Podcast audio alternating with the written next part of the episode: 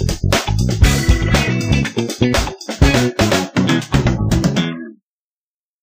mừng bạn đến với các chương trình Viz Postcard trong series Đọc báo thay bạn, được phát sóng định kỳ vào 12 giờ thứ ba hàng tuần trên Spotify.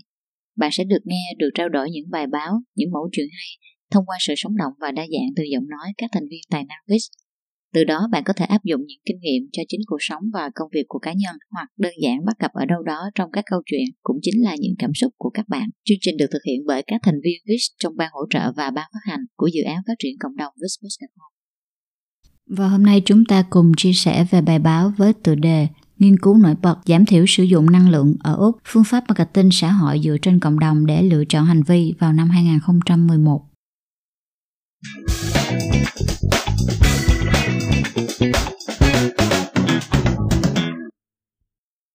Giảm thiểu sử dụng năng lượng ở Úc, phương pháp marketing xã hội dựa trên cộng đồng để lựa chọn hành vi năm 2011. Bối cảnh Đối với Dow McKinsey Moore, một nhà tâm lý học môi trường, người sáng lập phương pháp marketing xã hội dựa trên cộng đồng và tác giả của cuốn Bồi dưỡng hành vi bền vững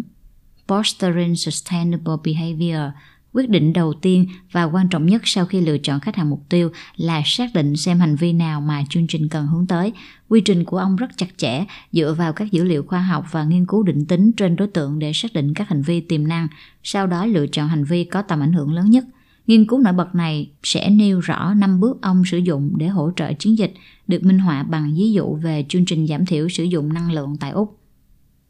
Phương pháp xác định các hành vi tiềm năng những hành vi thực sự mang lại lợi ích cho môi trường. Việc lựa chọn hành vi tiềm năng cho danh sách này cần được định hướng bởi hai tiêu chí. Đầu tiên, mỗi hành vi không thể bị chia nhỏ, nghĩa là nó không bao gồm con các hành vi tùy chọn. Chẳng hạn, lắp đặt thêm lớp cách nhiệt cho căn nhà có thể được chia thành lắp đặt thêm lớp cách nhiệt cho gác mái từ ngoài hay tầng hầm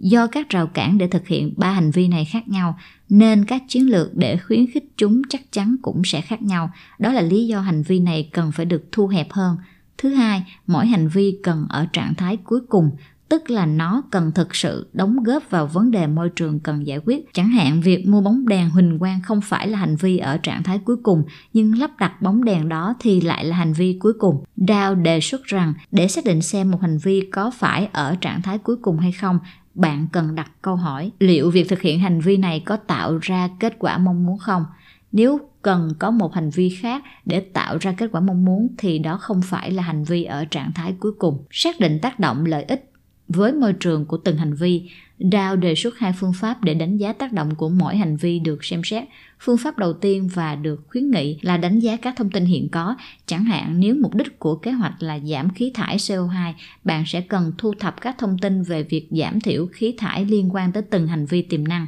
Ví dụ, lắp đặt một bộ điều nhiệt có thể lập trình để giảm bớt nhiệt độ của máy nước nóng. Nếu không có thông tin đáng tin cậy, đây là vấn đề thường xảy ra, bạn sẽ cần tới các chuyên gia và yêu cầu họ xếp hạng mỗi hành vi tiềm năng.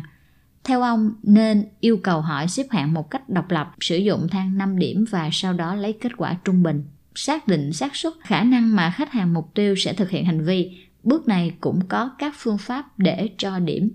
lý tưởng nhất là khi các chương trình trước đó cho mỗi hành vi được xem xét, các chương trình này có những khách hàng mục tiêu tương tự và kết quả đo lường được. Chúng sẽ giúp ước tính phần trăm khách hàng mục tiêu có khả năng thực hiện hành vi này. Khi không có các thông tin như vậy, đặc biệt khi các danh sách tiềm năng quá dài, phương pháp thứ hai sẽ được sử dụng, khảo sát một mẫu đại diện và đáng tin cậy trong nhóm khách hàng mục tiêu, yêu cầu họ cho điểm xác suất mà họ muốn thực hiện một trong những hành vi này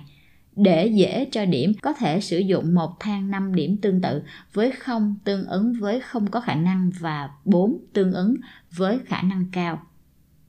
Xác định khả năng thâm nhập thị trường, mức độ hành vi được chấp nhận, phương pháp tin cậy và thực tế nhất để xác định khả năng xâm nhập thị trường là khảo sát khách hàng mục tiêu và kết hợp mục đích nghiên cứu với khảo sát để xác định xác suất áp dụng. Theo Dow, điều quan trọng cần lưu ý là các kết quả thu được từ khảo sát có thể cung cấp những biện pháp tương đối đáng tin cậy cho từng hành vi, chứ không phải là xác suất chấp nhận hành vi trên thực tế. Điều này là do người trả lời khảo sát có xu hướng nói quá về khả năng chấp nhận hành vi và báo cáo chính xác về mức độ thực hiện một hành vi thường xuyên, ví dụ giặt quần áo bằng nước lạnh. Tính toán và lựa chọn hành vi. Hành vi có tác động tiềm năng lớn nhất, xác suất cao nhất và ở mức độ phổ biến thấp nhất hành vi được ưu tiên nhất là hành vi có thể tạo ra tác động lớn nhất có cơ hội được áp dụng lớn nhất và có cơ hội thị trường cao nhất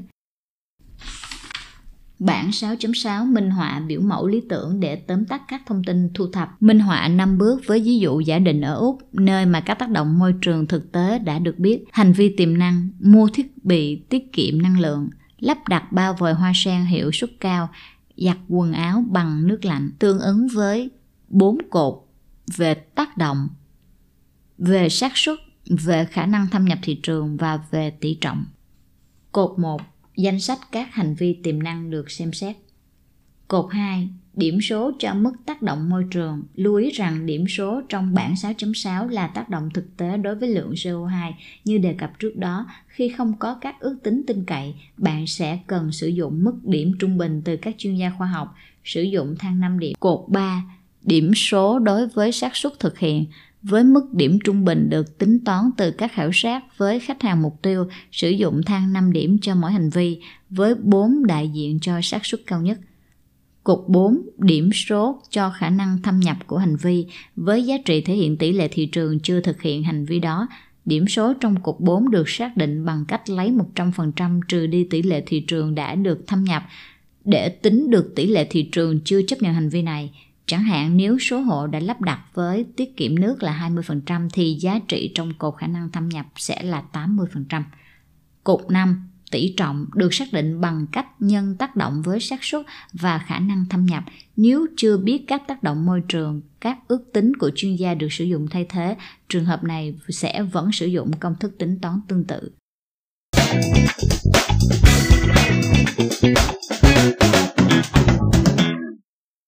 Những thông điệp, những kiến thức được trích dẫn trên, các bạn có thể gửi về chương trình những câu chuyện. Bạn đã áp dụng thành công trong cuộc sống của mình như thế nào, hoặc những suy nghĩ và cảm nhận đa chiều của mình về thông điệp của tác giả, hoặc có thể yêu cầu và gợi ý cho chương trình những câu chuyện hay tương tự qua email vis.podcasthome.gmail.com và tham gia nhóm Zalo qua mã WeCode hoặc theo dõi fanpage được đính kèm trong phần thông tin mô tả để cập nhật những tập mới nhất của chương trình bạn đã dành thời gian cùng các chương trình của Viz Postcard trong series đọc báo thay bạn. Chương trình hy vọng những thông điệp qua các câu chuyện với những chủ đề khác nhau sẽ mang lại góc nhìn đa chiều và giá trị hữu ích thiết thực cho cuộc sống của các bạn. Và các bạn có thể nghe lại bản audio cũng như cập nhật những chủ đề mới nhất từ chương trình qua các nền tảng Apple Podcast, Google Podcast và Spotify. Xin chào tạm biệt và hẹn gặp lại các bạn vào 12 giờ thứ ba hàng tuần.